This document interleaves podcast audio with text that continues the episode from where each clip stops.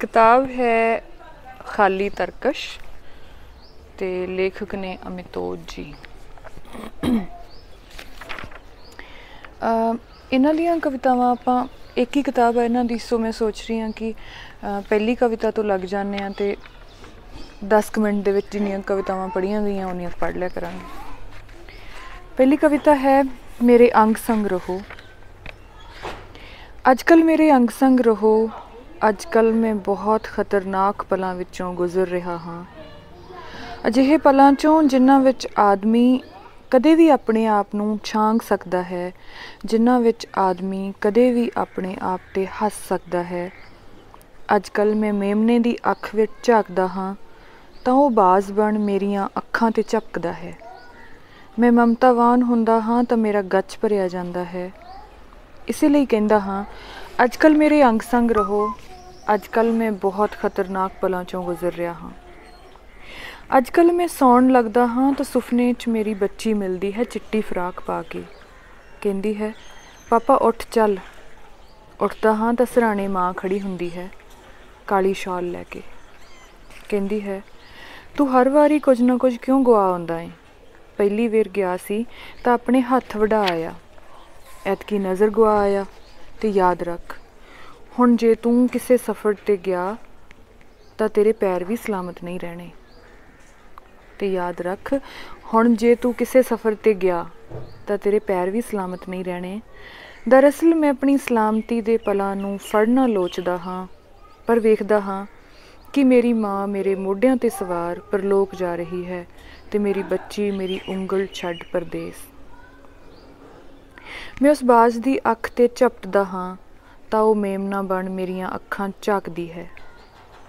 ਮੈਂ ਕਹਿਰਵਾਨ ਹੁੰਦਾ ਹਾਂ, ਤਾਂ ਵੀ ਮੇਰਾ ਗੱਚ ਭਰਿਆ ਜਾਂਦਾ ਹੈ। ਇਸੇ ਲਈ ਕਹਿੰਦਾ ਹਾਂ ਅੱਜਕੱਲ ਮੇਰੇ ਅੰਗ ਸੰਗ ਰਹੋ। ਅੱਜਕੱਲ ਮੈਂ ਬਹੁਤ ਖਤਰਨਾਕ ਪਲਾਂ ਚੋਂ ਗੁਜ਼ਰ ਰਿਹਾ ਹਾਂ। ਅਗਲੀ ਕਵਿਤਾ ਹੈ ਬੁੱਢਾ ਬਲਦ। ਇਹ ਮੈਨੂੰ ਬਹੁਤ ਜ਼ਿਆਦਾ ਪਸੰਦ ਆ। ਤੇ ਜਿਹੜੇ ਦੋਸਤ ਖਾਸ ਕਰਕੇ ਹੁਣ ਯੂਨੀਵਰਸਿਟੀਆਂ 'ਚ ਪੜ੍ਹਦੇ ਨੇ ਜਾਂ ਫਿਰ ਪਹਿਲਾਂ ਯੂਨੀਵਰਸਿਟੀਆਂ 'ਚ ਪੜ੍ਹੇ ਨੇ, ਹੌਸਟਲਾਂ 'ਚ ਪੜ੍ਹੇ ਨੇ, ਘਰੋਂ ਕੰਮਕਾਰ ਕਰਦੇ, ਛੱਡ ਕੇ ਇੱਕਦਮ ਹੌਸਟਲ 'ਚ ਗਏ ਜਾਂ ਦੂਰ ਘਰੋਂ ਪੜ੍ਹਨ ਗਏ ਉਹ ਕਾਫੀ ਜ਼ਿਆਦਾ ਰਿਲੇਟ ਕਰ ਪਾਉਣਗੇ। ਤੇ ਜਿਹੜੇ ਕਦੇ ਪਰਤੇ ਹੀ ਨਹੀਂ ਆਈ ਥਿੰਕ ਉਹ ਬਹੁਤ ਜ਼ਿਆਦਾ ਰਿਲੇਟ ਕਰ ਪਾਉਣਗੇ। ਕਵਿਤਾ ਦਾ ਨਾਮ ਹੈ ਬੁੱਢਾ ਬਲਦ।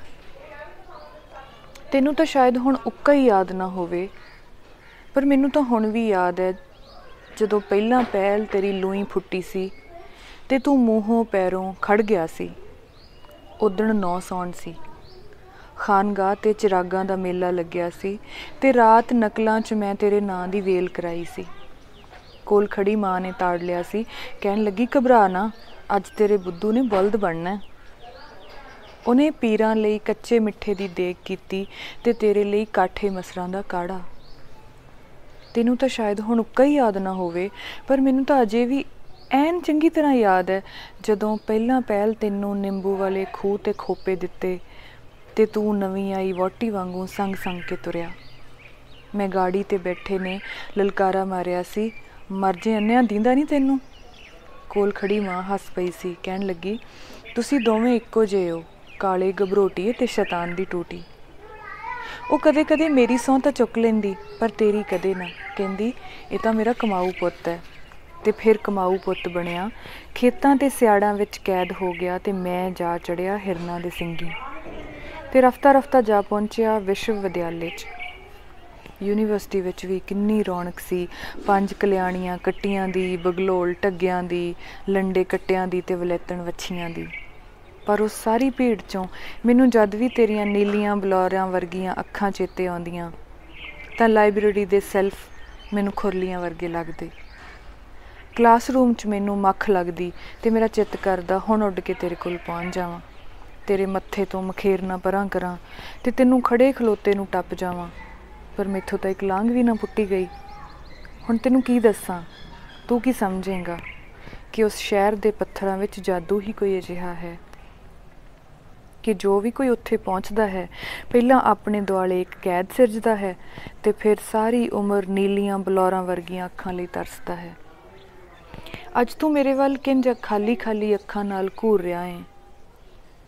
ਜਿਵੇਂ ਪੁੱਛ ਰਿਹਾ ਹੋਵੇਂ ਕਿ ਕਿੱਥੇ ਰੋੜ ਆਇਆ ਹਾਂ ਤੇਰੀ ਵਰਿਆਂ ਦੀ ਕਮਾਈ ਤੇਰੀ ਚੜ੍ਹਦੀ ਜਵਾਨੀ ਦੀ ਰਾਂਗਲੀ ਉਮਰ ਤੇ ਤੇਰੀਆਂ ਨੀਲੀਆਂ ਬਲੌਰਾਂ ਵਰਗੀਆਂ ਅੱਖਾਂ ਦੀ ਲਿਸ਼ਕ। ਤੇ ਮੈਂ ਨਿਰਉੱਤਰ ਸ਼ਰਮਸਾਰ ਜਿਹਾ ਤੇਰੇ ਅੱਗੇ ਪੱਠਿਆਂ ਦੀ ਇੱਕ ਟੋਕਰੀ ਸੁੱਟ ਦਿੰਦਾ ਹਾਂ ਜਿਵੇਂ ਕੋਈ ਆਪਣੇ ਮਰੇ ਹੋਏ ਬਾਪ ਦਾ ਸਰਾਧ ਕਰ ਰਿਹਾ ਹੋਵੇ। ਤੈਨੂੰ ਤਾਂ ਸ਼ਾਇਦ ਹੁਣ ਉੱਕਾ ਹੀ ਯਾਦ ਨਾ ਹੋਵੇ। ਅਮ, ਅਗਲੀ ਕਵਿਤਾ ਹੈ ਬਿਰਖ। ਉਮੀਦ ਨਹੀਂ ਸਾਰੀ ਜ਼ਿੰਦਗੀ ਮੈਨੂੰ ਪ੍ਰਾਸ਼ਚਿਤ ਕਰਨ ਲਈ ਇੱਕ ਪਲ ਵੀ ਨਸੀਬ ਹੋਵੇ।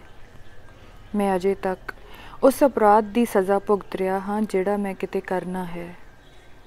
ਮੇਰੇ ਹੱਥ ਉਹਨਾਂ ਲੋਕਾਂ ਦੇ ਖੂਨ ਨਾਲ ਰੰਗੇ ਹੋਏ ਹਨ ਜਿਨ੍ਹਾਂ ਨੂੰ ਮੈਂ ਕਦੇ ਨਹੀਂ ਮਿਲਿਆ। ਮੇਰੀਆਂ ਜੜ੍ਹਾਂ ਤੇ ਡਰ ਦੀ ਖਾਕੀ ਲੂਈ ਉੱਗ ਗਈ ਹੈ। ਤੇ ਟਾਹਣੀਆਂ ਤੇ ਲਟਕਦੀਆਂ ਸੂਈਆਂ ਲਗਾਤਾਰ ਵਕਤ ਨੂੰ ਦੁਫਾੜ ਕਰੀ ਜਾ ਰਹੀਆਂ ਹਨ। ਮੇਰੇ ਪੱਤਿਆਂ ਤੇ ਨਿਕਲ ਆਈਆਂ ਹਨ ਉੱਲੂ ਦੀਆਂ ਅੱਖਾਂ, ਜਿਹੜੀਆਂ ਜਦ ਜਾਗਦੀਆਂ ਹਨ, ਚੌਹੀ ਕੂਟੀ ਹਨੇਰਾ ਫੈਲ ਜਾਂਦਾ ਹੈ। ਲੋਕ ਮਿਲਦੇ ਹਨ, ਬਗੈਰ ਰਿਸ਼ਤੇ ਦਾ ਨਾਂ ਰੱਖਿਆਂ ਬਰਸ਼ੇ ਵਾਂਗੂ ਆਰ-ਪਾਰ ਲੰਘ ਜਾਂਦੇ ਹਨ। ਕੋਲ ਕੁਝ ਨਹੀਂ ਠਹਿਰਦਾ, ਨਾ ਸੂਰਜ, ਨਾ ਪਾਣੀ, ਨਾ ਹਵਾ।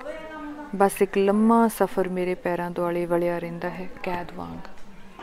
ਧੰਨਵਾਦ। ਤਿੰਨ ਕਵਿਤਾਵਾਂ ਆਪਾਂ ਪੜ੍ਹੀਆਂ ਅਗਲੀਆਂ ਲਈ ਕੱਲ ਮਿਲਾਂਗੇ। Thank you so much